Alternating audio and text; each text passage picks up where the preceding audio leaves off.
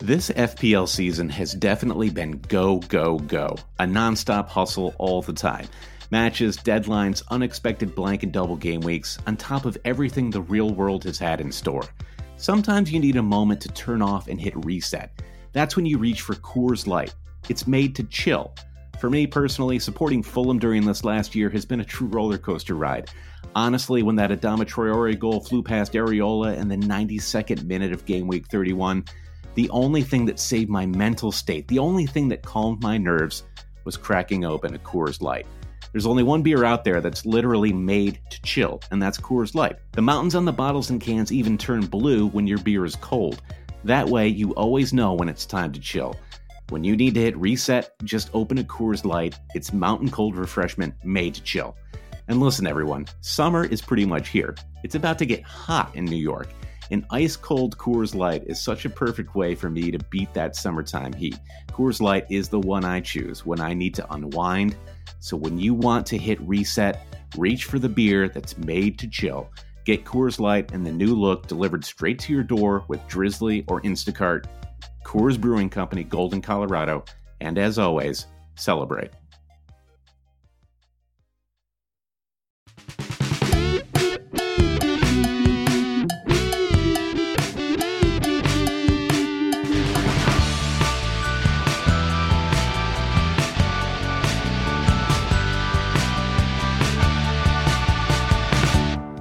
Hail cheaters, and welcome to the Always Cheating Fantasy Podcast. My name's Josh. I'm here with Brandon. Brandon, how are you? Josh, for once, I think I'm good. Uh, this is Sunday night. We've got two matches left in game week nine, but I'm riding high for one reason. This is the first time this season, well, first time in a long time, where my captain is actually, thus far, the highest scorer of the game week. Have you noticed this on the FPL site, Josh? It used to be the FPL Dream Team. Like you, you see the little the blue stars next to the players on your pitch, and those are the higher yep. scorers of the game week. You click on it, you see the Dream Team. It is now the Dream Team has been taken over by Budweiser, the king of beers. Instead of the Dream Team, Dominic uh-huh. Calvert Lewin is now part of the Kings of the Game Weeks, brought wow. to you by Budweiser. I actually did not know that. This is not a free read for Budweiser. I, I genuinely did not know that. I, I, see it now. Yeah, they've got the little Budweisers uh, next to the gold. It just it, it feels first of all it feels a little too gendered for me. Kings of the Game Week, and it's also I mean this is fantasy sports. Like, can we just we don't have to get so grand as to bring like the monarchy into it. okay. They are men playing though, so I don't. yeah, that's fair. That's fair. That's fair. So yeah, I, I, I'm feeling good about game week nine so far. What about you, Josh? Uh, yeah, I'm feeling pretty good too. Uh, I, am all out on on players. That's the only. Uh, in, in you know, if there was any way for me to rig it so that I could have a player on Monday, this has always been a uh, especially now that they have two matches on Monday. I, I always like to have uh, at least one player in one of the final two game weeks, and mm-hmm. it's like you don't want it to actually screw up your your team. Like you, you know, like you, you like you're like I know I don't like I'm not going to make a transfer just to bring in one of these people, but like if I can arrange it, like if I'm if I'm yeah. deciding between two, you know, defenders and one of them plays on Sunday and one plays on Monday. I'm going to pick the Monday person like every time. Well, uh, like where you yeah. are, you you you've had a, a, really good game week nine, but you know, like ho- however big your green arrow is right now, because you have no players on Monday, right. your rank it's is going to decrease. It's coming down. I mean, how yeah. far it's going to come down remains yeah. to be seen, but that is that's a bit of a, a blemish. I. Uh, chose to hang on to my Wolves players. So fingers mm-hmm. crossed that when all the listeners out there hear this episode of Always Cheating, Jimenez and Podence have combined for fireworks to finish the game week. I want it's, goals and assists. It's certainly possible. Uh, you know, I mean, uh, maybe they could score two goals in a match. That would be uh, that'd be a, a wonderful. That's change. a start. That's a start. uh, yeah, ever, start. I feel like ever since I stuck up for Wolves as like a, a beautifully organized team that that's like a real pleasure to watch. Uh, I feel like they have they have let me down with these these weirdly. I, I don't. I, I, guess it's it's. I, I, blame the loss of Matt Doherty, who um, should never have left such a such a perfect uh, situation. It was such a it was such a perfect fit, hand in glove, Brandon. totally different story for Matt Doherty as opposed to Diogo Jota, who is having the time of his life yeah. uh, in Liverpool. But talking about like Wolves being a little more dour now, you could say the same thing about Arsenal. You could say the same thing about Manchester City. So it is a esteemed company that Wolves find themselves in right now. Um, so as far as the game week goes, I mean, do you want to talk about anything else that, that's gone well for you? I mean, like you said, you're how many how many hundreds of thousands are, are you up right now? I bet, I bet you're already up even with two players left to play. Oh yeah, I am up eight hundred thousand. It's, it's, it's, hilarious to to even mention a number that high. That just tells you like how hey, uh, pitiful to, my don't neg yourself. Don't yeah. neg okay. yourself. It's We're good. It's good. It's good. In a positive way. Yeah, it's yeah. very very good. Green arrow for a hun- uh, eight hundred thousand overall rank, which brings me up to 2.8 million. My goal for tomorrow, when my Wolves players roll out, is I want to get to an even a solid 1 million OR rank boost. Yeah. yeah. The fact that that's even on the table shows you how yeah. much how much time is still left this season and that you know that things yeah, are not right. set in stone at all. So I mean if you if you if you jump a million spots in a week, um, that's that's amazing. And like, you know, it wasn't like you did anything crazy. You just you mm-hmm. used exactly one transfer, correct? Yeah, it wasn't a blo- it, it wasn't necessarily a blockbuster week for me. So I moved Salah out for Kevin De Bruyne, my one free transfer. That leaves me without Bruno Fernandes, which after Saturday's fixtures leaves me high and dry. You captain Bruno, and that that's just a huge boost for everybody. But I took a punt on Dominic Calvert Lewin, and um, unreal. I, I had to set my alarm for 7 a.m. here on East Coast time. Yep. And you know, it's it's it's the roller coaster ride of the captain's fails and the captain's successes. DCL gets his first goal within a minute of the match, like within 45 seconds. It's and you think that off his thigh or whatever, you definitely want to have that hyper slow mo to be like, well, is this an own goal? It was that type of a bundle, a bungle. Yeah. Do you think it's an own goal? Um, so you think that's good, but immediately your mind shifts gears to, well, one goal is, given the start we've had here, one goal is not going to be enough. We need a hat trick. And actually, ideally, what we need here is a first half hat trick. Otherwise, we could bill this as a failure. Now, what what what alleviated my anxiety is Lucas Digne comes in with these two assists. And uh-huh. uh, after after the after Decordova-Reid blows the the clean sheet. So anyway, the Everton Fulham fixture terrible from a Fulham fan point of view, but for my FPL team, it was huge. And then after the um, Arsenal Leeds match, uh, my wife was in bed uh, using her iPad, and I just snuck up next to her and I and I said, Leela, I am in the best mood right now. She's like, Why? Did you get a triple captain or something? And I said, No, even better. I got points that I didn't deserve. And my Hector Bellerin clean sheet and three bonus points were like the mm, most satisfying points I have gotten this game week. What did what a crazy game that was. It is insane that Leeds did not score on yeah. Arsenal. But yeah. that kind of completed the miracle for me for game week nine with my defense with Digne and Bellerin and Mendy in goal. And if you remember last week, I burned four to get Bellerin and Mendy in for um, for Matt Ryan and and Saïss. Mm-hmm. That was not a great move last week, but everything's been bought and paid for this week, so I'm feeling really good. So with with uh, Podence and Jimenez to come, uh, I want to get that one million green arrow. Yeah, uh, I, it seems very, very possible. Um, and uh, yeah, I mean that are it was actually that match and the Liverpool match were both very unusual in terms of goals not being scored that really should have been scored. Um, you know, I feel like uh, Jonny uh, Evans clearing the ball off of his own goalpost is one of the all-time great highlights from the season so far. Yeah, I mean, just you know, Firmino. I mean, finally scores at the end, but I mean, they, they, scored three goals, and they probably should have had six in that match. I mean, they could have had. It feels like they, they. It was amazing how well they played, considering all of the circumstances. I mean, a lot of their players have traveled to the national break. Uh, the defense is obviously down three starters right now. Um, no Mo Salah, uh, and it was probably the best they've looked since what like March or something. like yeah. it's like the best. The, I, I can't well, remember the last time they looked that good. They were they were they were perfect. I mean, they dominated. Where where is know, this? Where where do we land in this argument? Though I agree, Liverpool looked fantastic.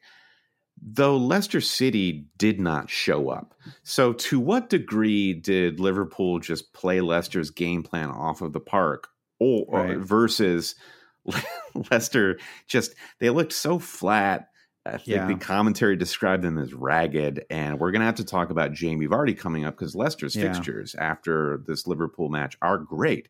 Yeah. So I'm not sure what I take away from this Leicester City performance. I don't know though. I mean, I, I, think that the pressing was was fantastic, and that match from Liverpool, I felt like they were they were. Yeah, I mean, I, I do think that um, they could they could have.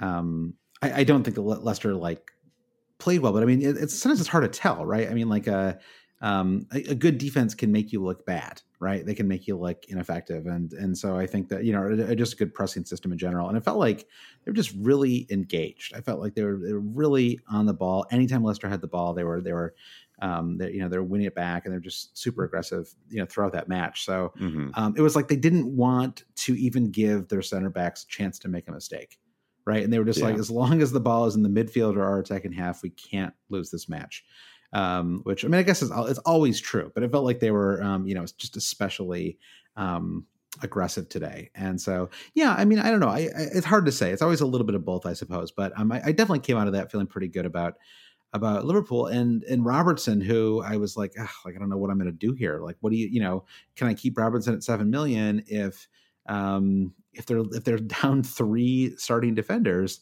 Uh, mm-hmm. But then he puts in this man of the match performance. He was fantastic. Um, and so now you're like, well, they play Brighton away next week, and so you're just like, well, I guess I'm just mm-hmm. riding with Robbo for a while. I mean, it just it would oh, yeah, There's no way you can him. sell him ahead of that Brighton fixture. No, no, I, there really isn't. Um, yeah. So we'll we'll talk more about uh, Jota and and Salah in, in a minute. So um, just before we get into our game week ten preview.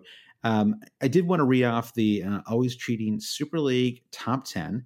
And this top 10, Brandon, as you know, uh, it takes a quite a long time for uh, the official site. We, we love the official site, Brandon. We love the game. We've, we've dedicated an entire podcast yeah, mm-hmm. based around that game. But mm-hmm. the servers, the servers are notoriously uh, slow, and mm-hmm. Uh, sometimes you just want to check your mini leagues uh, and see how you are doing in real time. in fact, that's what most of us want to be doing. It's very frustrating that we can't.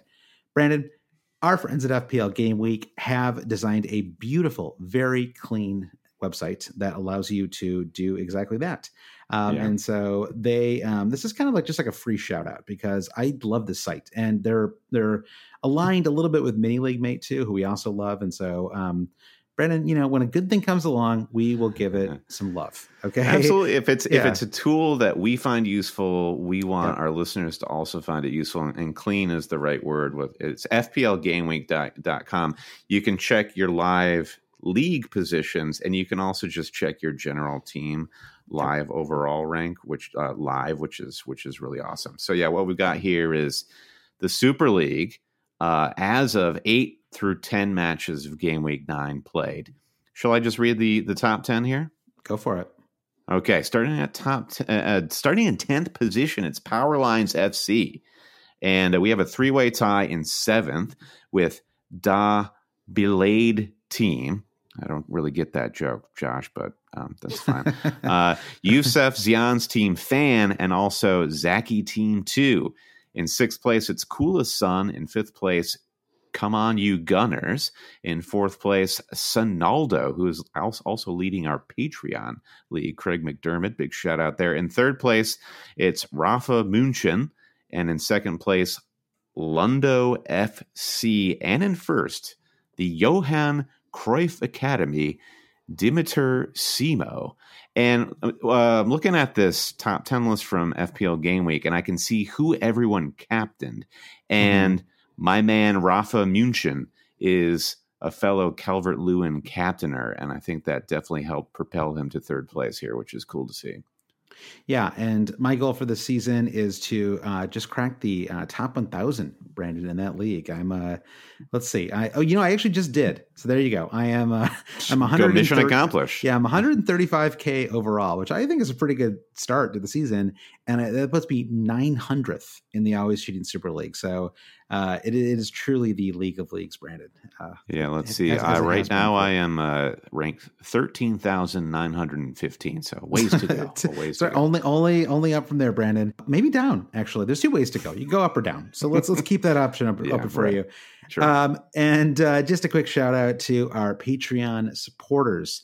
They keep us going. There was a little bit of chatter on the internets this week about about uh, Patreon and plugs, and I, I know uh, not everybody loves it, and I and I am very sympathetic to that. And we really try not to hit people uh, too hard with this, but um, as I've said before, and as I said uh, this week, it's it's really um, it's the fact that we have Patreon supporters and that people you know continue to support the pod, that we continue to get new supporters, um, that really motivates us and helps us justify the time that we spend on the pod, even even more than the whatever financial you know remunerations come yeah. our way. Um, it's right. it's really about the, it's the support, and it helps justify it to ourselves and to uh, our families, frankly. So yeah, and uh, the so, support yeah. the support is not about you paying to get FPL advice. We are happy to brainstorm and do rate my teams and all that stuff, but the support we receive, we we consider it to be a vote of confidence and yeah, exactly um, hel- helps with our time and helps generate a community. I mean, we've got a large community of you all who listen to the free podcast.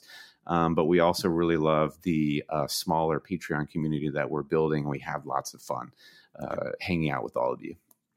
Yeah, well said. So, uh, new patrons this week. We have uh, some new Lord Sorloth patrons Akena Osakwi, Christopher Pessinen Wang, and Mr. Jake. We also have a new Pookie patron this week, and that is Patrick Moffat. And I don't even know how. Poochie, Are you thinking Pookie's of Mr. Poochie from uh, the, the Simpsons? Josh, it sounds like you almost went for a Poochie patron Poochie, there. That should be the Poochie patron. That'd be awesome. Uh, so if you want to say thanks, support the podcast, go to patreon.com slash always cheating. We run through all the usual stuff every week, so you probably know the drill, but uh, extra podcast each week. You also get access to our Slack where you can talk about a lot of things. Very few of them involve FPL uh, a lot of the time. Uh, of course, we have several dedicated FPL channels as well. Uh, and you get a weekly week in review newsletter courtesy of our friends at Mini League Mate. Brandon, let's take a break. We'll get back and talk about Game Week 10. All right, Brandon, we're back. Game week 10. Uh, obviously, we have two matches tomorrow. I, I don't know that they're uh, hugely important for fantasy. Uh, I, certainly, there aren't a lot of captains tomorrow. Uh, but, um, you know, I'd be curious to see how Zaha does. He's a player that, that if he looked incredible, if he if he just absolutely destroyed Burnley tomorrow, then I would at mm-hmm. least consider him for this post Thanksgiving Friday match uh, home to Newcastle. Uh, but yeah, Wolves. I mean, I think Wolves were just kind of in a holding pattern with them right now because they're a little, um, a little frustrating. And and you know, I think Southampton. I'm just sort of off until until Danny Ings comes back. It's all about Ings. I mean, Charlie Adams. I don't want to totally discredit him, but the fact that Ollie Watkins and Bamford are just sort of vying for that position on FPL teams, I don't see how Adams fits in at all. So I'm with you. Yeah. Southampton is, is just persona non grata until Danny Ings is back. He has been good. Credit to Adams. You know, you yeah. you have a probably a, a more or less permanent anti Che Adams bias that that you know after after what he did me season. so dirty at the start of uh, last season. I cannot forgive. It'll take a couple um, years, I think.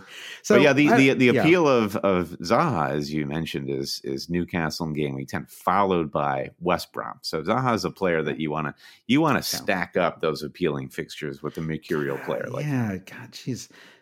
Yeah, yeah, yeah, yeah. No, I agree. I don't know why I was saying like that, like a California surfer, Brandon. But yeah, I totally agree with you. Uh, I forgot that he was playing West Brom after that. Jeez, it just seems like a perfect match for Zaha, doesn't it? Something about yeah. playing West Brom that just lots of dangling legs in the penalty box with that West Brom defense. Zaha yeah. will just be eating up penalties like he's Pac Man. so uh, we got five questions for game week ten. I think these will be the questions you would want to be asking if you were uh, a fantasy manager. Uh, there's some really big ones right now, and um, they all they all kind of blend together. But we'll try to separate them as much as possible, as you'll, as you'll see when we get into these. Uh, first one comes from Dan Parsons, Brandon, longtime Patreon producer. Yeah. Uh, he Toothless Gibbon. He says we can't sell Son and or Kane now, can we? I think that's a pretty firm no. You can't sell them now. Yeah. They they really put Manchester City to the sword. And it, it's like this is not the high flying Liverpool of, you know, two and three seasons ago. This is a Jose Mourinho team. But by God, do Spurs look consistently sturdy? And they have the ability to finish the chances that are presented to them, unlike certain teams like like Arsenal. So I mean, I think if you were to say, look at that Spurs City fixture on Saturday, you're like, okay, I'm ready to consider the fact that maybe this Spurs team is going to challenge for the title. That song changes a little bit after, as we were just discussing, you see Liverpool perform with basically a B squad against Leicester today on Sunday. Um, but let's say A minus squad. It, it, yes, there's still plenty of fantastic players. It's true. But my point stands. Like Spurs do look like the sturdiest, stoutest team in the league at the moment. Yeah, um, it's just like you understand how they're going to get points. I, I feel like I, I, talked about this when I played my wild card before game week five, but it's just hard to. This is a a real problem, I think, for people who are really, really fantasy obsessed and not just sort of plain fantasy for fun, right? Like if you you are not like particularly like if you're engaged enough to listen to this podcast, you'll probably fall, fall into this category where most most most cases where you are you're like you're just wheeling and dealing, you know, like like other, other, if, if you're just a normal person who plays fantasy, you're like, well, Son and Kane have been awesome, like more or less nonstop since the start of the season. Why would I move them? Like what you know what i mean yeah. like what what is the what is the strong impetus to move them here and and you know a more experienced fantasy manager will say well you know we have all these years of great performances from man city and and and you know three weeks from now they play fulham and that's a very good fixture and you know there's like and, then spurs fixtures get a little worse you know or they they got worse starting game week nine and um you know there's all these reasons to move them and then i feel yeah. like a more a more simple someone with a, with a more simple perspective of fantasy would say, well, yeah, but they're they're scoring every week. You know, like I, yeah. I, can't take out players that are doing this well. That just feels like overthinking it, and and I think that that is where I am right now with Son and Kane, which is just that it's it feels it feels like I mean that Chelsea fixture that bad for them. I, I don't see it as being that bad. No, I think you were about to say this too. You were uttering the phrase like I you you can see how this Spurs team is going to score.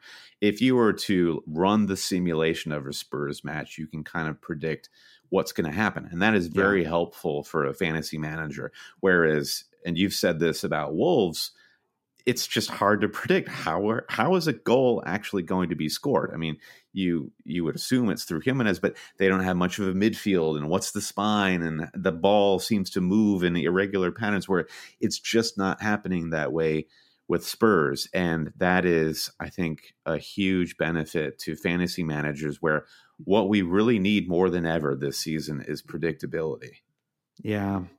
And you know, I mean, that which sort of brings me to um, the second question, so we can sort of take them together because uh, Mikey U says uh, Man City's attack, invest or hold off for another week, and you know the problem with the Man City attack is if you want players from Man City, you are probably going to have to sacrifice your man your your your Spurs assets, right? They're the you know Kane is what up to like almost 11 million now and um, and Son is 9.5 or something like that. It's mm-hmm. it's very hard to hold those people and still have Man City players. I mean, um, you can do it, and it, but it, it, does require some sacrifices elsewhere, and means no no Bruno, um, probably no Mo Salah. Um, yeah. it's, it's, it's you know, those, or just have a very unbalanced team.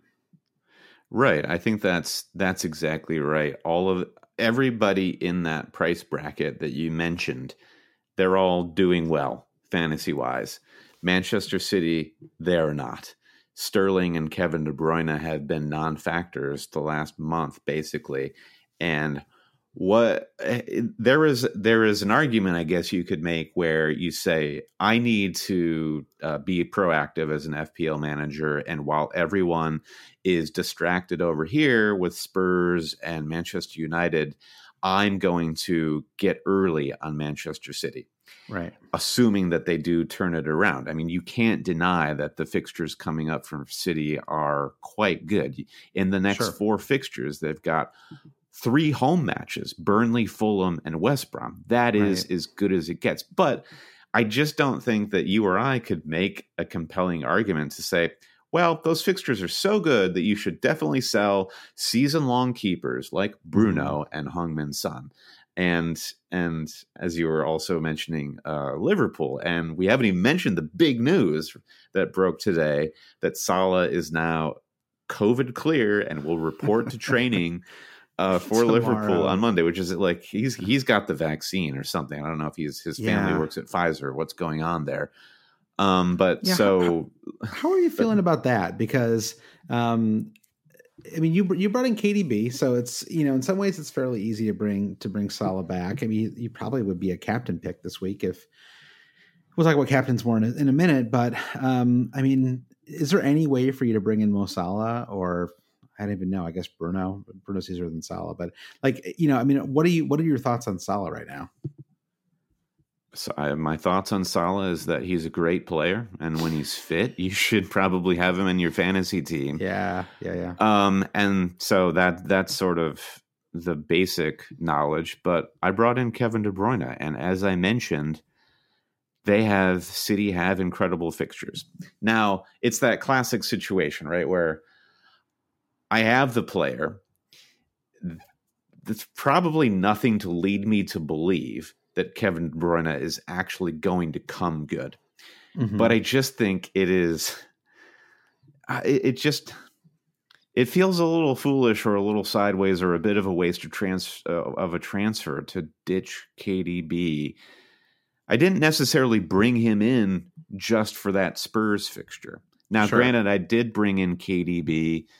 Like a lot of people, the whatever Salah replacement they chose, if they chose to get rid of Salah, Wiz was with the assumption that Salah is going to miss two game weeks.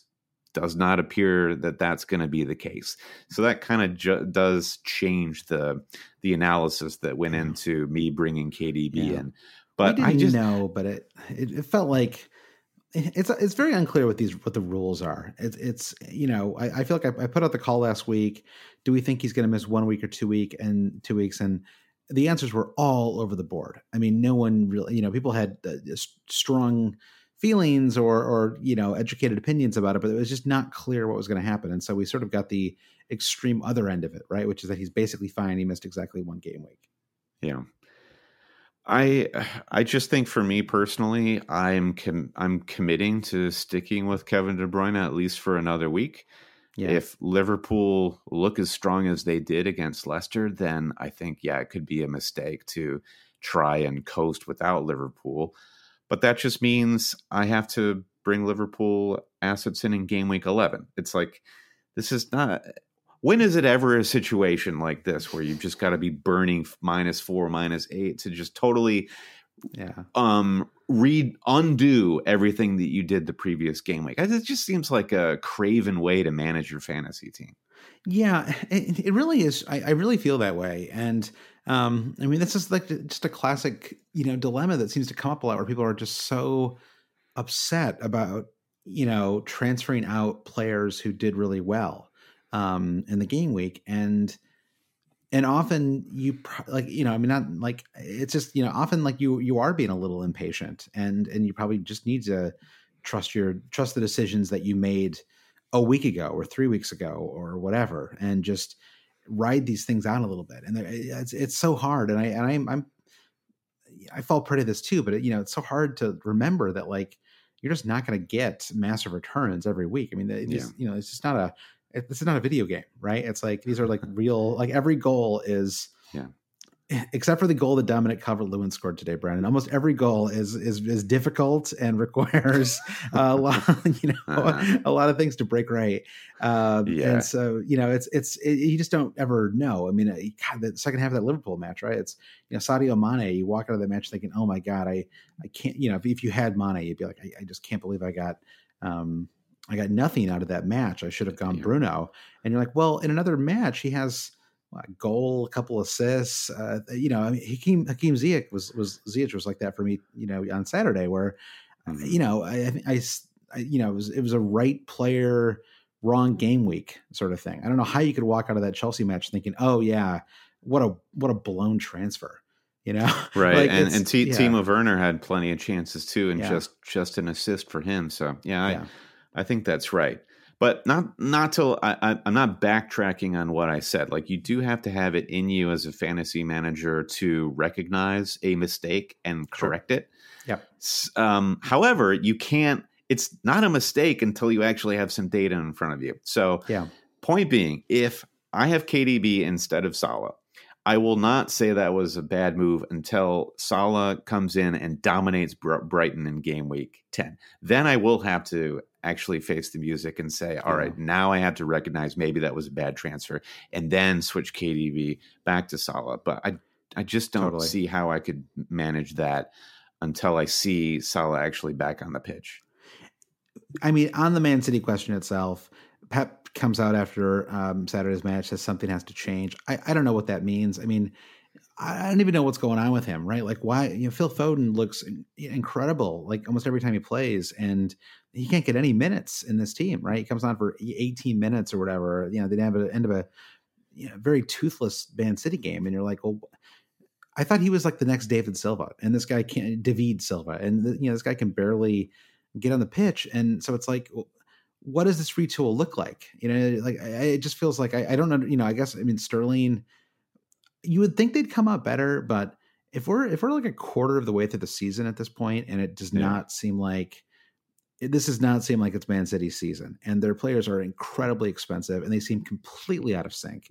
Yeah. And so the idea of, I mean, yeah, maybe you do a sideways move to Kevin De Bruyne, maybe even captain Kevin De Bruyne this week. I don't, I don't I mean, it's not like he's got several years of, of track record here, but to burn transfers. He's, he's, he's captain in my bus team, by the way, is, right now. KDB. Yeah, yeah. I, I, can understand that, and he had some moments on in the Spurs match where maybe he got you know a little bit unlucky, but. I, I just don't. I, I don't want to spend a transfer right now on a Man City player. I certainly wouldn't be burning points to bring in a Man City player. I would not be I would not be particularly inclined to drop Son uh, to to bring in one of their one of their players. I, I, just I'm just a little um, turned off right now. And and like you said, I I just need to see them have one of those matches that is a very traditional Pep Man City team where it's like they score a goal three minutes in, right? Mm-hmm. You know, it's a KDB to Gabriel Jesus or something, and then boom, like it's happening. You know, the the five 0 route is on, and that has just not happened once. I don't think this season. Yeah. I, I feel like they haven't had one. I, I, guess maybe a little bit in that Wolves match on game week two, and that's that's kind of the only time where you're like, oh mm-hmm. yeah, this team is just a steam train. You know, get out of the way. I'd be in lockstep with you if I didn't already have a city player. I would not recommend bringing bringing one in uh, at the moment if you if you don't have. And yeah, they, it's really curious what is going on with Pep because I feel like all of his post match interviews have been he he's just seemed a little whimsical. Usually he's either like pissed off or distant or just after a glorious win, just very um, pleasant. But he I, don't know. He's just been very weird and unhinged yeah. this season. Then this week, he signs the two year contract. And I wonder if that will change his thinking. Like, if that changes how he views Phil Foden for better or worse. If he signs that two year contract, does that mean he has an understanding with the ownership? Not that they need to have an understanding to spend even more money, but that he's going to be able to spend the money that he wants going into next season to achieve whatever goals he has over the next two seasons. So does that mean that now he has carte blanche after signing this contract to just finally just not even put Riyad Mahrez in the squad because what yeah. even is the point of him? I just think he Manchester already City that. right now. You know, I just I, I'm, I'm, yeah. yeah, I don't I don't think he didn't have it either, but it you certainly the ownership would back whatever play you wanted to make, but you also have to be a man manager, and I think have, yeah. he's sensitive to that. So if he he starts playing young Phil Foden over highly paid Riyad Mahrez or the like, you have to understand the ripple effects there. But now, yeah. at this point, is it the is it the like Antonio Conte moment where he's like, okay, now you've all tried to do it this way, and now we're going to play five at the back it just feels like they need to have like a little bit more of that like Frank Lampard side from last season where it's like just just play the young guys, right? Just play Ferran Torres, play Phil Foden, see what happens. You've got the the defense is looking a lot much much more improved. And they actually looked a lot better after that you know after that Son goal. Um, the the the second goal, the one that Kane assisted on, was was a beautiful goal, just perfect play. Mm-hmm. Um, mm-hmm. But in general, I thought you know so the defense looks pretty good. You have these young guys. You have this old guard of of of players that just I mean, Riyad Mahrez, I mean, he, he's kind of the leader of this, right? Where you're just like, well, what? You know, Raheem Sterling, I don't know what's going on with him. He does not seem like himself at the moment, and and KDB seems a little off too. And so uh, you just wonder if they need, need an injection of. I mean, I mean, I don't know. Pep's.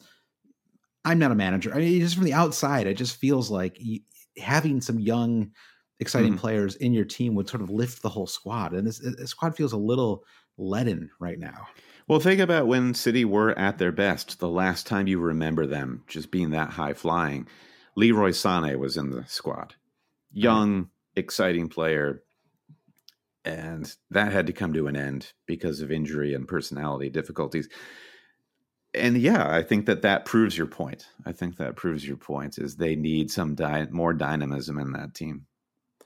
So let's move on to let's go back to some actual fantasy talk here, if if that's possible. Uh, Evan says, considering how terrible Fulham is, should we be targeting the best player who plays them moving forward? So this is this is very relevant because over the next three weeks, Fulham play Leicester at home, they play um, uh, Man City away, and they play Liverpool at home. So three uh, that's three losses for fulham and the only question is uh, how large are those losses? And my before you know so I'll, I'll, ask you this question but my my two cents uh, before before you do is that i have had a lot of bad luck over the years transferring in players for one fixture mm-hmm. right so you know for example for me to bring in Jamie Vardy the only way i could do it would be to drop harry kane but I don't want to, you know, just for reasons we just talked about, I don't want to drop Harry Kane. I don't want to do it. And so if I brought in Vardy, it would really just be this one fixture. And I just don't see that as as valuable enough for me, even if I was planning to captain. I mean, if I brought him in, I would captain him. But to me, it, it doesn't seem worth it. It feels, I mean, I, I know this is kind of like an upside chasing idea, but I mean, Harry Kane is just, has looked phenomenal all season. And so, you know, to, to drop him for one match just seems a little um, overly aggressive. Yeah, I mean, just looking at bad teams, whipping boy teams, consider West Brom, their last four matches. So lost to Spurs and to Manchester United, both 1 0. Now, granted, yeah. that was a big captaincy hit for a lot of people with Bruno, but these are not avalanche losses. Um, and that, that would just be something to consider when you're thinking, I just need to target whipping boy teams. Well, whipping boy, t- boy teams are not always stupid every week. And what is annoying is they end up, uh, particularly against the bigger teams, just putting all 10 outfield players in the box and it becomes very hard to break down. I mean, the appealing True. thing about Fulham is that that's just not in the club's DNA at the right. moment. Like they they are probably more likely than West Brom to give up three or four goals like we saw against yeah. Everton. But would watching that Everton, them, would you still call them champagne football, Brandon, or is it like is like too much champagne football. It's like there it's drunk it's drunk football. I don't it's like um it's it's like uh 4% ale football. It's it's just a little too um it's just a little too sober. Like even though it's all about pass and move, it's it's all about keeping it on the floor. It's all about possession and making things way more complicated than they need to be. And that doesn't sound like champagne to me. That sounds like a micro beer that doesn't taste as good as the packaging. And that's kind of where where Fulham is right now. But yeah. it, it just just looking at Jamie Vardy in game week 10, we were talking about this before we hit record. He's uh, just assessing Leicester against Liverpool if Leicester show up one match and they don't click, the problem is Jamie Vardy doesn't even touch the ball. So right. either Jamie Vardy is a captaincy option or you won't even know that he's on the pitch. And that's that's slightly troubling. Now, Fulham's defense is is is pretty bad. Yeah, they are pretty bad. And uh, yeah, Tielemans, who had, uh, yeah, I wonder if he was just gassed after the uh, international or something. I, I feel like he barely, uh, I can't remember even seeing him on the pitch. No, until James, this match. I James think he was Maddison had a terrible match too. Yeah, yeah. Um, they uh, it it it just wasn't working. They couldn't get anything going up the wings. Yeah. I don't know. It, it does just seem like it's rash to just, as you were saying, target one fixture and rearrange your team. Now, if you're talking about bringing in a six million player to target a West Brom or a Fulham fixture, I think that's a little more compelling because you're not tearing up the the like the the structure of your team. Yeah. But Jamie Vardy will do that, and I think that that's just it, it it could work out, but the risk feels a little too great for me. Okay, just to just to look at the flip side here for a second. Okay, if you want to be really aggressive and just kind of um, just go for it, right? Um, the, the what I would do, and I don't think I'm going to do this, although it, it- there's a certain appeal to it, uh, would be to move Kane to Vardy for game week ten, and then move Vardy to Jesus for game week eleven. So then you would have you'd have Vardy to captain for the home match to Fulham in game week 10, and then you'd have Jesus to captain for the home match to Fulham in game week 11. That would that would be, you know, pretty aggressive. And Yeah. um it's it's it's you know, it's a thought. Um the only issue with that is that Aguero is now back in training again. I don't know how like heavy the training is, but there's a chance that we could see I think he was he was back. on the bench, wasn't he? Um, Was he? Was he near the bench? I, I actually didn't realize that. Um, wow. Okay. So, so yeah. So maybe that doesn't work because you don't actually know who's going to start among the Man City Yeah. forwards, and the classic game of who do you get from that team uh, just starts up again. Um, so, yeah, I guess. Um, yeah, I believe you. I, so he, he didn't get any minutes in that match. It looks like, but yeah, what a weird season for Aguero. By the way, he has a total of three points on the season through nine matches. It's it's it's really not great. It's not what you want to see from.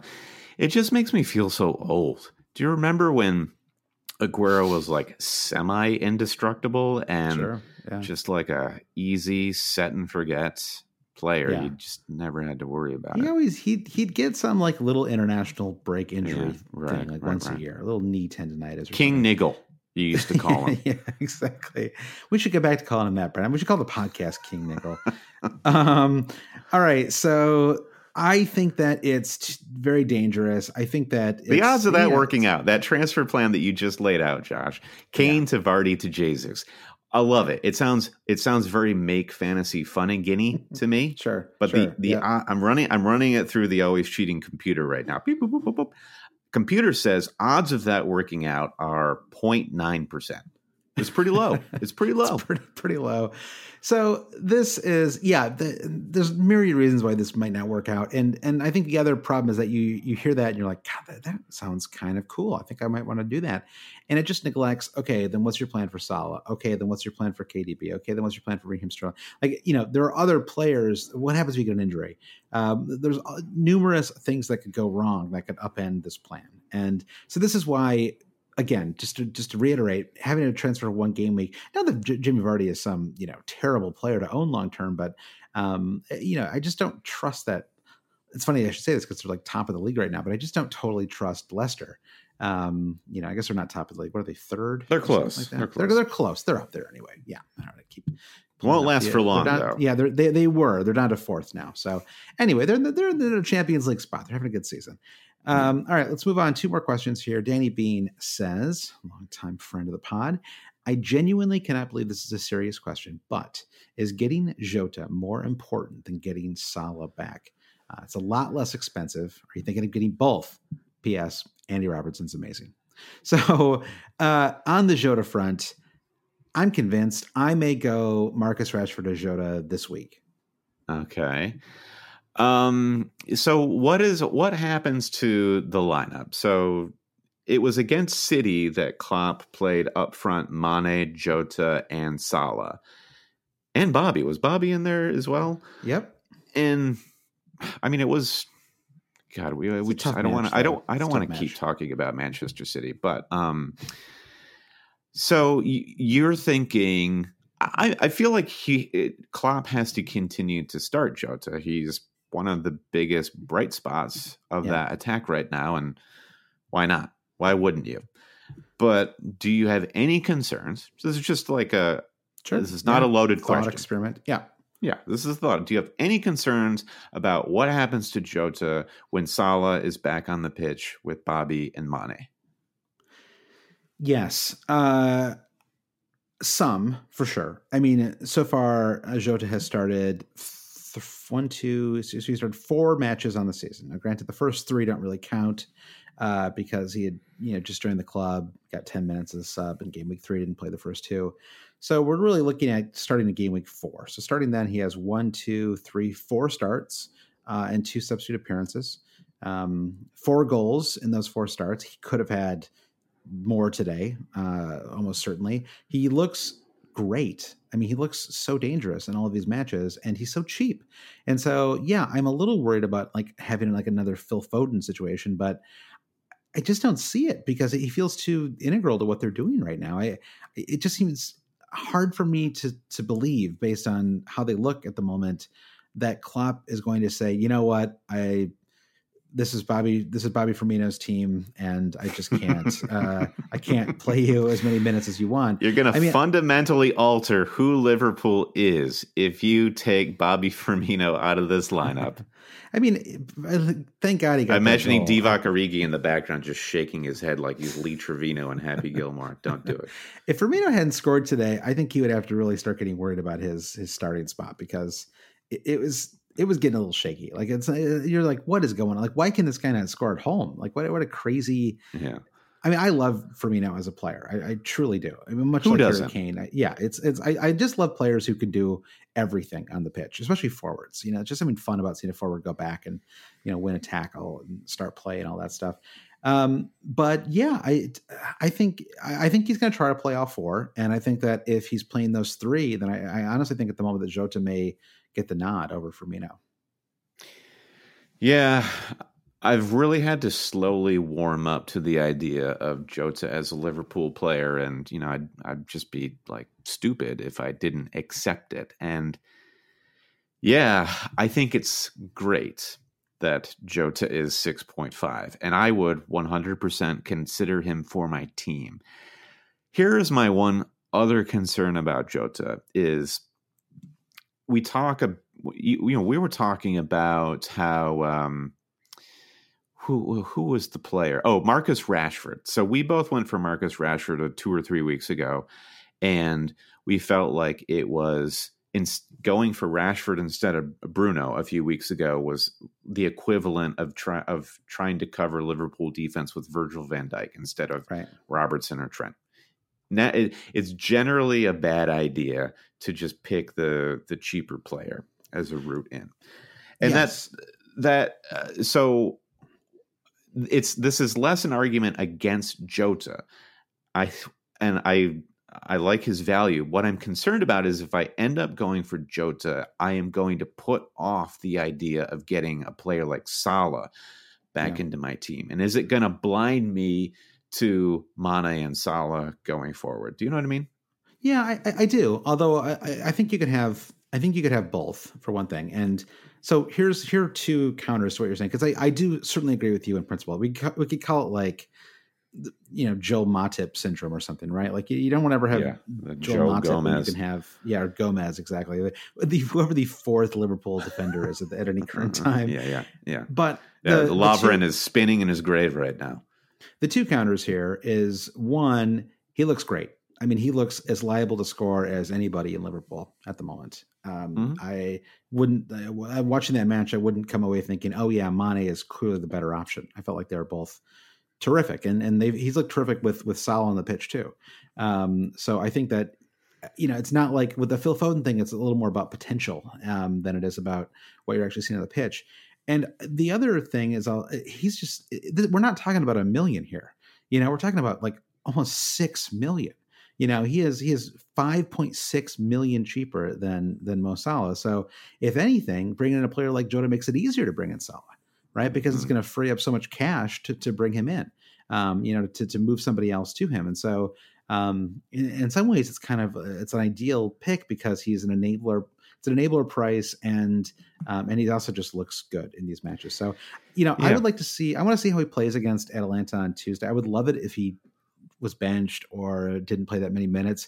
If he plays the full 90, it might scare me off him enough to not bring him in this week, but mm-hmm. um, he's definitely on the radar. I, I, just I just think he looks really good, and um, I've always liked him as a. I've always rated him pretty highly. I mean, he's had moments with with Wolves uh, where he just was incredible, right? Just like super super dominant player. He can disappear a little bit too, but um, I think we now maybe have to start thinking about whether that was more a reflection of Wolves' style um, than it is Jota himself. So Jota is a little bit more like shopping for a used car. So when you decide I'm in the market for a used car, it's a mm-hmm. special cocktail of how many miles does this used car have on it? How old is it? What features does it have? Yeah. And the Matip Joe Gomez used car is like one too many concessions. You're like, well, the air conditioning doesn't work and it's got over a hundred thousand miles yeah. on it. Window but hey, it's gonna down. Yeah, it's gonna get you from A to B. and I think where we're landing is that Diogo Jota is that special used car where you're like, whoa, under thirty thousand miles. It's like it's like a relatively recent, like a 2017 model. Mm-hmm. It's probably gonna last you for another like six, seven, eight years. So I feel like I it's all I drawn from life, Brandon. The, the, I know you got used car recently. Basically, describing a, a recent experience I had, um, and that's really the only way in which I can relate to fantasy sports these days is through my own personal experiences. um, yeah, so you're saying that he might be, he might be, um, he might check, check all check all the boxes again. He's yeah, a Honda hatchback, is yeah, what I'm saying. Yeah, Diogo Jota, super practical and uh, fun to drive. I got a little scared off bringing him in this game week, and uh, I went with Ziyech instead, which I'm which I'm fine with. Uh, but I don't know. Just watching that match today, I came away thinking, you know what? I actually think I'm, I'm willing to take the benching, the occasional benching, uh, to bring him in because um, I just think he's too good not to not to play right now. So, um, all right, final question. Uh, we've gone a little long, so we'll just do this one quickly because we've talked about it a little bit already. Uh, Nabir asks, "Who are we captaining this week?" So you've got it on KDB. Is anyone yeah. else uh, a contender for you? It's a really tough one. My bus team set up. I actually have four across the back in my defense, so that kind of tells you um, how I'm feeling about game week ten. I'm feeling a little, I'm feeling a little gun shy. Could I do Rashford away Southampton? Maybe. I think that's really a, an appealing fixture for Manchester United because they do like to counterattack. And what we know about Southampton is their like undying devotion to the high line through thick and thin. Mm-hmm. Yeah. So you could see Bruno to Rashford for for a few goals, um, or vice versa. Uh, is is that kind of risky? Maybe. I mean, we still haven't really. Rashford had that incredible form like three or four weeks ago, and it's kind of vanished. So that gives me some hesitation. Spurs yeah. assets had that Harry had Kane that ball by the way, and that oh, I'm sure you're watching that. Bruno, this ball kind of falls right to Rashford, and he just waits like three or four seconds, and then hits yeah. it as gentle as as like like like like pushing open a door. It was like he was so mm-hmm. gentle, um, and it was like just just rip that thing, man. Like just just hit it like Sébastien Haller hit hit that ball today, right? Just like just rip it, cork son. it, you know? Yeah, exactly. Just rip it, son.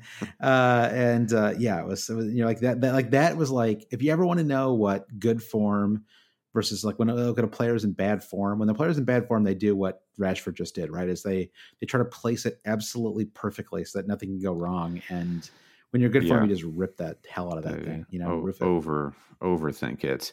Yeah. I mean, I I'm in a weird position in which I think the two most captainable fixtures are Liverpool away Brighton and uh, Leicester hosting Fulham. So it's basically Jamie Vardy and a host of Liverpool attacking assets. Okay. I have none. Would it be so crazy? So you're talking about maybe bringing Jota in for game week 10. Would you armband Jota first weekend? I don't think so. That's that's that's going too far, as Liam Neeson would say, Brandon. okay. All right. What about Spurs? You, you're you're very high on just like win in doubt, Captain Kane. Is that where you you're at right now? No, I, you know, I, I, honestly on my team right now, I've got uh, Dominic Calvert Lewin with the captaincy. Um, I, I mean, they play Leeds at home. Uh, I mean, Leeds defense, like, I know they kept a clean sheet today. That, that, to me, that's more reflection of Arsenal just being completely toothless at the moment. I mean, not playing Saka, like, come on, like, what's going on there? You know, it's like they Saka played for 25 minutes and and wasn't like look like the most dangerous player in the pitch, right? At least for Arsenal on Arsenal's side. I cannot believe that Arteta did not take Pepe off at halftime. Like that he that he basically made Anthony Taylor make that decision for him. Like what a what an abject first half performance from Pepe it was revolting, yeah. honestly. it's just weird. I I don't know what he's got like a little too much pep going on right now, and it's like just. Uh, just play your best player. You know, I mean, I know that's like such a like a fan thing to say, but it just feels like it does not feel like the best play. I mean, I know I know they he finally did play Aubameyang up front, which everyone's been sort of clamoring for, and um, it didn't really make a you know massive difference on how they how they play. But um, I don't know. I it just it's it's obviously it's not clicking. But anyway, uh, are you know two game weeks away from conceding four goals in two different. They're matches, still though right? going into that Arsenal fixture. They were tied for worst defense in the league, I believe. Leeds was. Yeah. So Dominic Calvert-Lewin is just an incredible form playing a Leeds team that I don't trust uh, to keep clean sheets, and um, I don't know. I mean, I I think Bruno is my vice captain. So I, I, do kind of agree with you. I actually think I may end up going with Bruno. Uh, yeah, you because, will. You will. There's yeah, no way you're will, sticking right? with DCL. That's so true. Is that is someone fair to DCL? He's got ten goals in the season. He's come up a brace. hey, listen, I captained him uh, in game week nine, so I'll I'll give him the credit for sure. Right. Right. But I do have major concerns about how Everton looked in that second half against yeah. Fulham, and I guess James Rodriguez really looked sluggish the yeah. whole match, especially so, in the second half, maybe he's fatigue from the international travel. that's just over then the James thing. We're just like he's for now.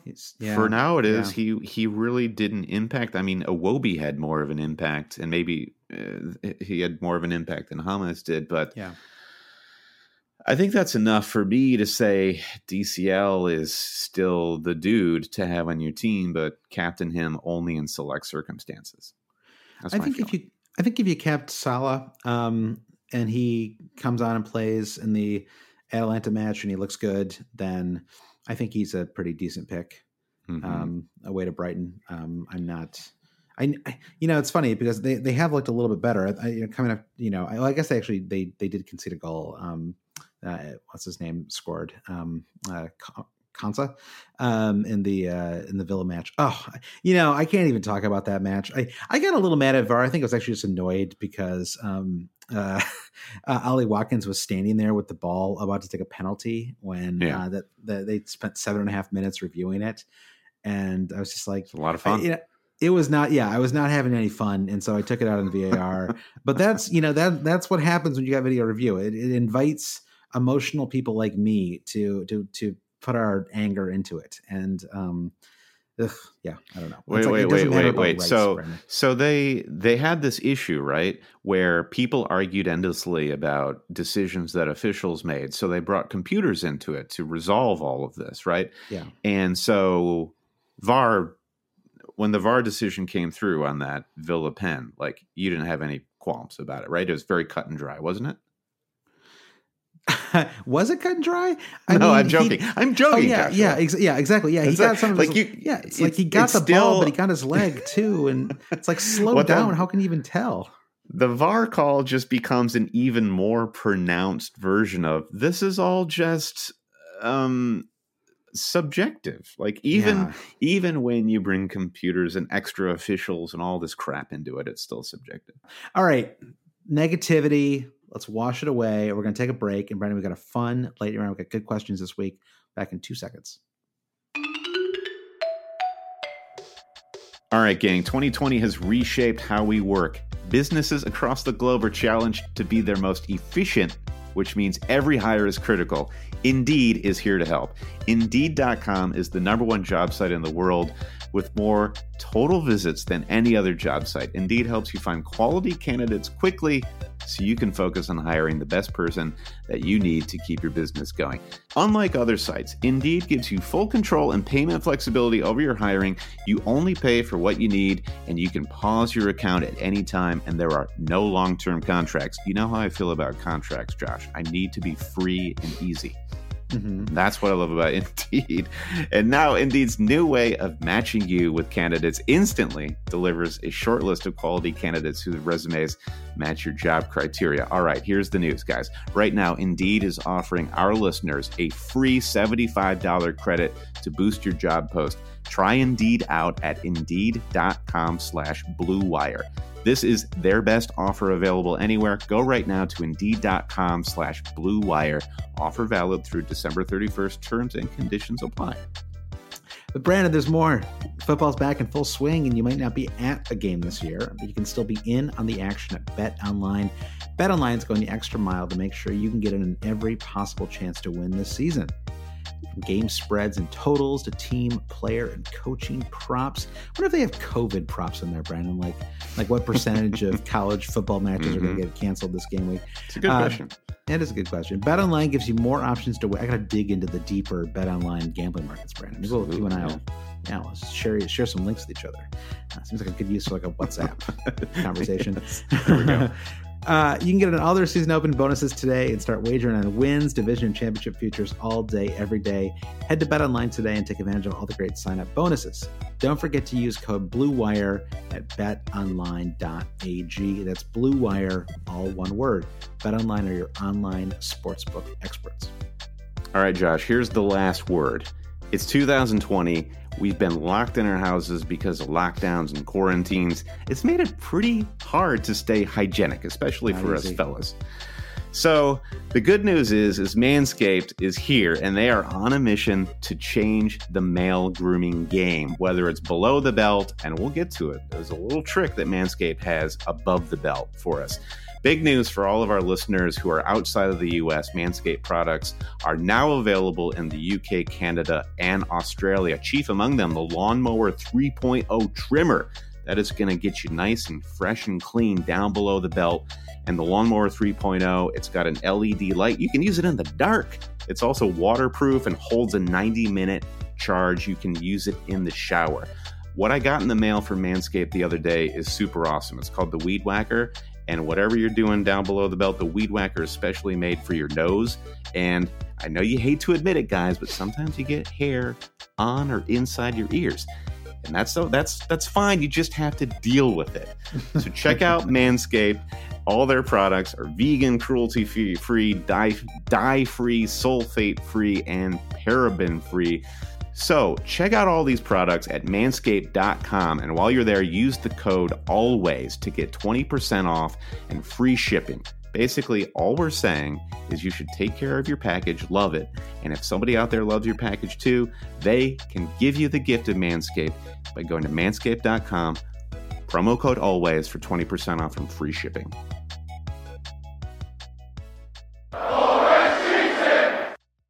We're back lightning round time. We've got some some you know the, normally Brandon there's questions in these lightning rounds and okay. certainly are this time as well. But we've got some statements this time too. Mm-hmm. Okay. Okay. Are you ready for some statements? Cool. Then I don't have to really say what I think. I'll just let the listeners speak. Right. okay. Yeah, we've got four questions. I think two of them are statements. First one comes from FPL Medic. It's a good question, Brandon. This, this might singe your eyebrows a little bit. Is Tammy Abraham a genuine option? Uh, uh this is a man. good.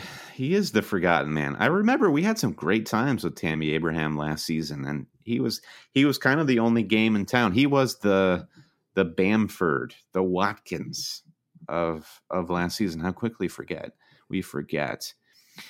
It's a really hard like game week nine makes makes it even harder to judge because Tammy comes away with the goal and all the bonus points, but did he look better than Timo Werner? No. I think Werner was well more involved. So then it gets very complicated, right? It's like if you can afford and you want to wrap your team around a Timo Werner up front, that's probably the way to go. But Tammy Abraham, that much cheaper at 7.2. Do you think that's a fair price for Tammy, 7.2? Or is that like slightly too expensive. I guess for for like a No. Champions League side that feels fair. He scored 15 goals last season.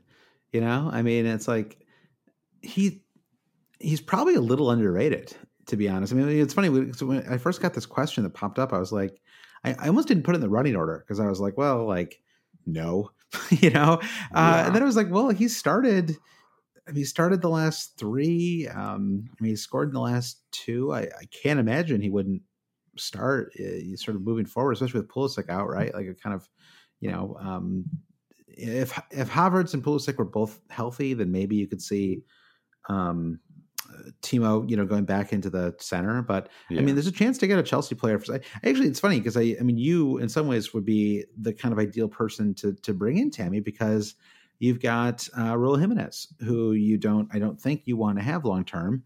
Um, if you moved Raul to Tammy, that Yeah. would, um, you know, get you into a high quality, high scoring side um, for under Mhm. seven point five million. So it's it's something to think about at least.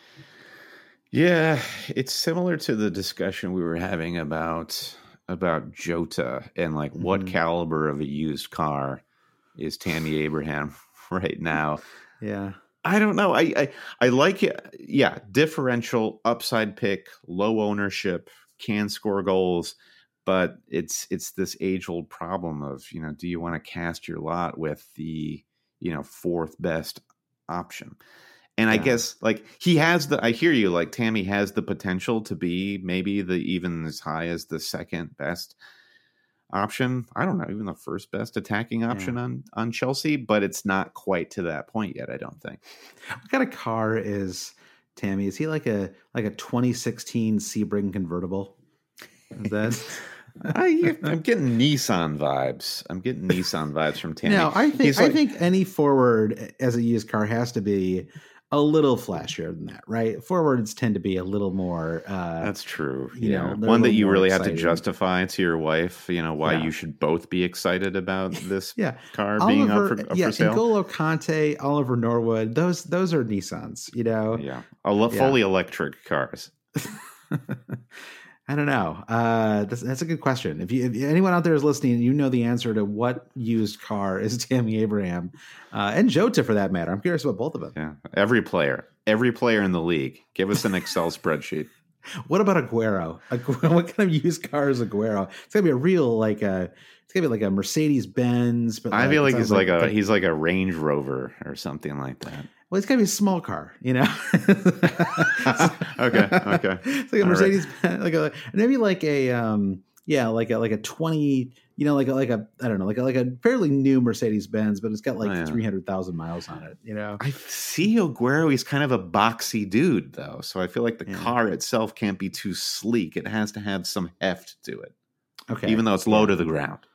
yeah, I'll have to think. Maybe a Miata. more. like a really nice one though, like the nicest Miata they've ever made. It's just like leather interior, the works.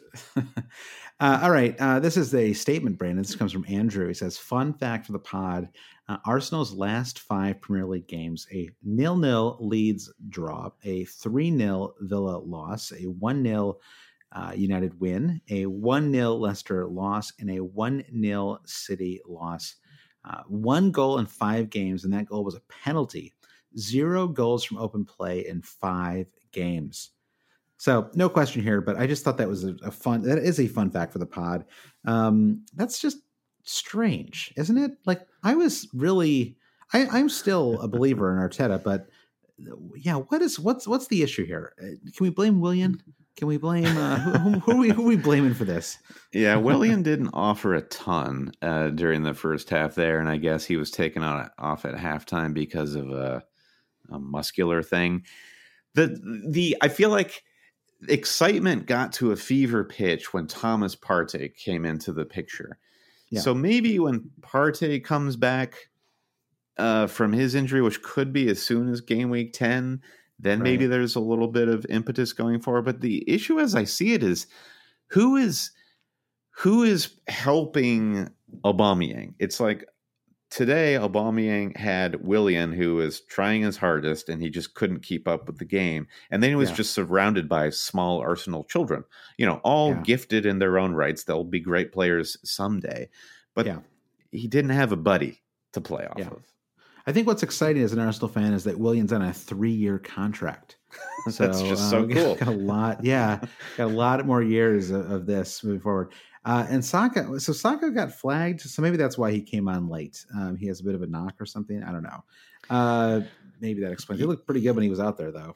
Yeah, the he he took it to uh, I think it was his knee or or something like that, Okay. and there was there was some concern. Like it could be, we could hear this week that you know he's out for months because of an ACL, Is that right? Or- okay, I actually, or it I could just be a yeah. contact injury. We don't know. Okay, this was this was the match I've talked before about this about taking matches off. This is the match I I took off. I, I watched the last few minutes on and off, but I, I um my goal my making fantasy fun again involves not watching eight hours of football every single day. That's that's that's my new.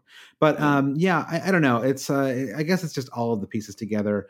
Um, what about Eddie uh, Nketiah? Like that guy looked pretty good last season, I thought, and um can't he can't Did get he? a I, I- yeah, I thought he actually did. I, I genuinely thought at times that he Okay. looked pretty pretty dangerous. And I mean, I had him on my fantasy team at one point. I mean, he you know he looked looked like he had a lot of potential at the very least. And um, I don't know, it's just it's just strange. And uh, you know, Lacazette uh, had a nice start and has just been ice cold since uh, starting. He scored the first three matches of the season, and then just yeah, nothing since then. So um i don't know yeah I, it just it's it's all it's not all it's not clicking at all right now and uh um I think Arsenal will be fine in the long term. I do believe in the Arteta project.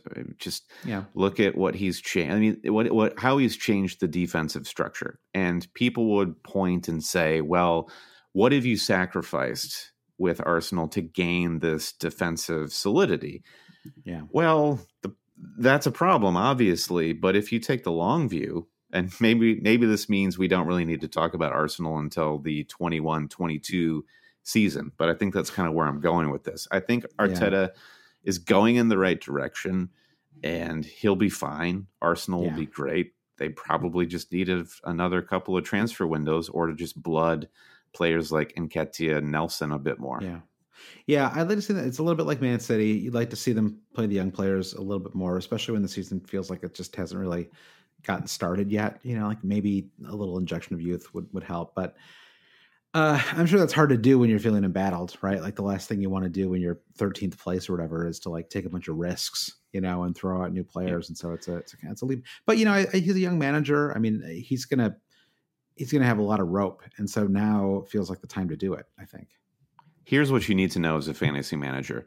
Bellerin looked awesome. Gabriel looked awesome. Both of them are 5.1, very cheap. Also, Kieran Tierney is just like a, a Scottish Highland lord. And real, so angry very at the end of that match. You see that? He was like just a ball Yeah. of fire. It was kind of cool. yeah, yeah, Yeah. I love to see angry players with their shirts tucked in. More of that, please. yeah. Um, Uh, so right. that, that, that's where you want to be as a fantasy manager is in their defense for sure. Bernd Leno too. Like Leno probably had the best match out of all Yeah. of them. Incredible Yeah. saves. It's funny the way they were all they were all tied on points, and I feel like when when three players are tied on bonus points like that, you're like, well, that's not going to last. You know, something's going to happen. Some someone's going to go up or down. Yeah, yeah, Uh, yeah, and break it all up. Yeah. Yep. Uh, all right, two more questions. John Abroth says the most simple of lightning round questions: Is it reasonable to finally settle the Dallas versus Ayling debate by opting for Stuart Dallas, since he's the only one in the Leeds team with a sensible haircut? Chris W, completely independent of this, says, "Is there a better looking FPL asset than Stuart Dallas?" Wow. And I think he's talking truly about looks here. So what? What? Ha- Stuart Dallas? I'd say he's medium handsome. He's like a seven. I don't know where all this the Stuart Dallas love is coming from, Brandon. Well, uh, I feel like a couple weeks ago, it was everyone was losing their minds about how handsome Dubravka, the Newcastle keeper, was, and how quickly they move on. Josh, flavors of the week, right now. Now, Stuart Dallas is the next big thing. Um, well, I mean, just just to just to answer the simple question is yes, Ayling got got subbed off, you know, sloppy play. I mean, I don't yeah. think I, I, think Ayling is is is fine enough. If I had Ayling, I wouldn't be selling him sideways. Brandon, we're talking Dallas. purely about looks here. I don't I don't know oh, what he's talking about as a player. Yeah, purely about looks. Yeah, I, I don't even think he's the most handsome player on his team. I mean, uh, Jack Harrison to me is is the looker.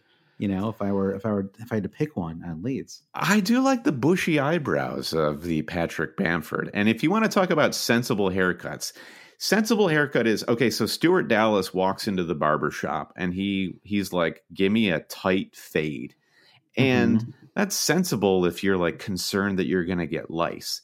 But if you're just like kind of a regular guy's guy, you mm-hmm. want to be like Patrick Bamford, where you're just kind of like, I don't really care. I mean, I'm just probably going to be wearing a hat most of the time anyway. As we said before this pod, he's just a dude, right? He's just a dude. yeah. Uh, so um, uh, I don't know. I mean, the the the uh, click and click and cock, the Tappet brothers, definitely some mm-hmm. car talk thing happening there. um, there's just it's it's such a random grab bag of of different yeah. looking players. The head on uh, Messling is that his name? The keeper, me, me, me, I think is how you say it. It's, Whatever it's that dude's yeah, head. Is it's the ears, really. Behold. It's the ears more than the head. You're right. It's a very unusual team, like looks wise. It's so weird. and then you've got uh, Rodrigo, who just looks like a human bullet right? I talk about like, like, sensible haircuts. Like everything about him is just like he's got like no body fat. You know, he's just he's like like I don't know. He's like a he, has got to be the strongest player on that team, right? If I had to I guess, mean, I feel like he's the strongest. If I'm hitting the club though, I am definitely going with Helder Costa. Like he's got those cool braids. He's you know if you meet up with him like after dark, he's yeah. probably got all the drip. Like Costa is got all the cool clothes and he's looking the best. So maybe well, it's him. That Klich's got all the tattoos though too. I feel like he might fit in there well. Did We're going see... through the entire lineup here.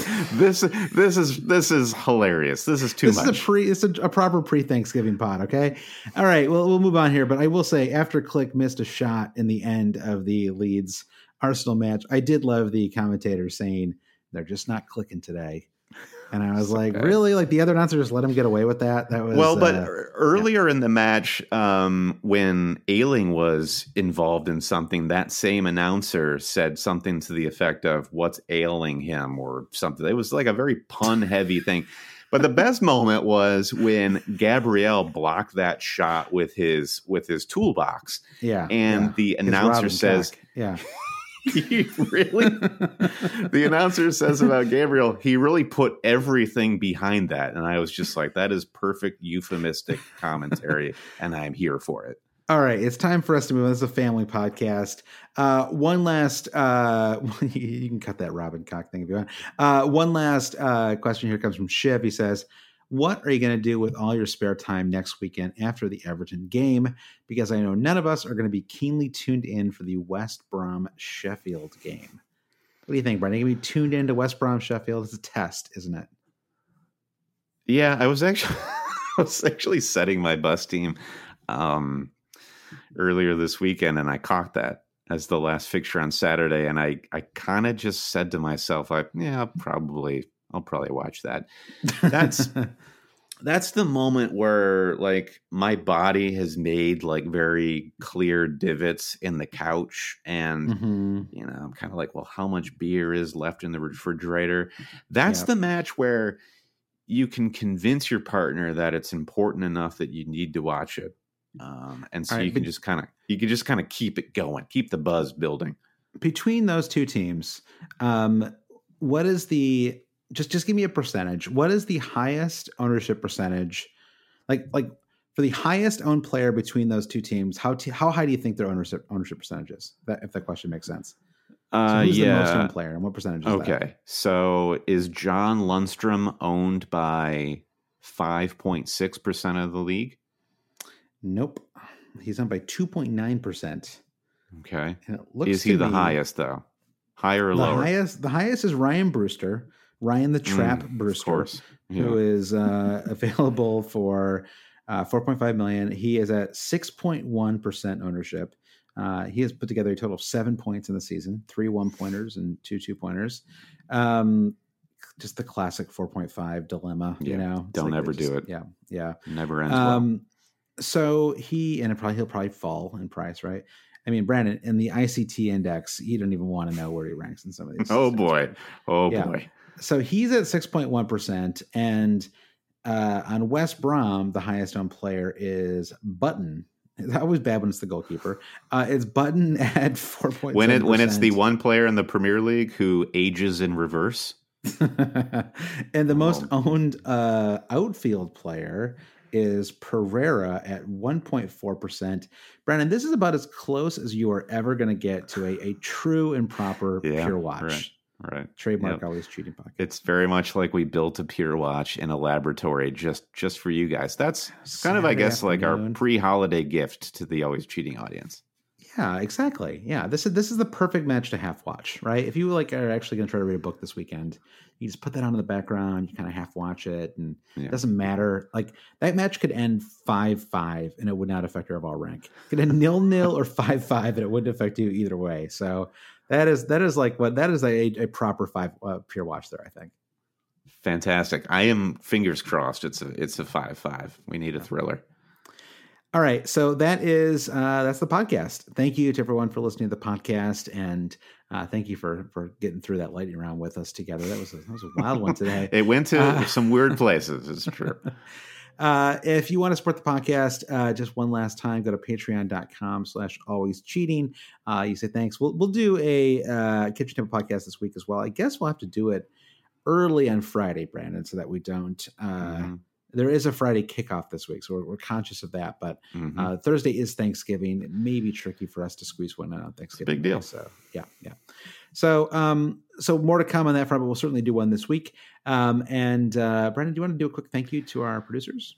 Oh yeah, I'd love to. Big thanks to our producers Trevor Ingerson, Mike DePietro, Chris Howell, Andy Penn, Martin Savage, Brian T, the Big Guy for Bobbas Kuhn, Jeff Husby, Ben Grant, James Holland, Jazz Binning, Dave Wagner Lodahl, Nick Wright, Jim Payne, Brian Chin, Blair Jacobson, Travis West, Victor Forberg Skoging, Paul Herzig, Kaya Christine Lelang, Andy Portlock, Toothless Gibbon, Lindsay Rostel, Anton Markov, at FPL Merch, Kerry Swanson, Paul Scanlon, Kieran Screeton, Francis Mann, Chris Carter, Blue Nose Stew, producer Matt, Mikey Uong, Bruce Kerr, Alper Paksoy, Nicholas Verdakis, Sam Shower, Henry Baker, Will Husby, Rich Evans, and Bobby Styles.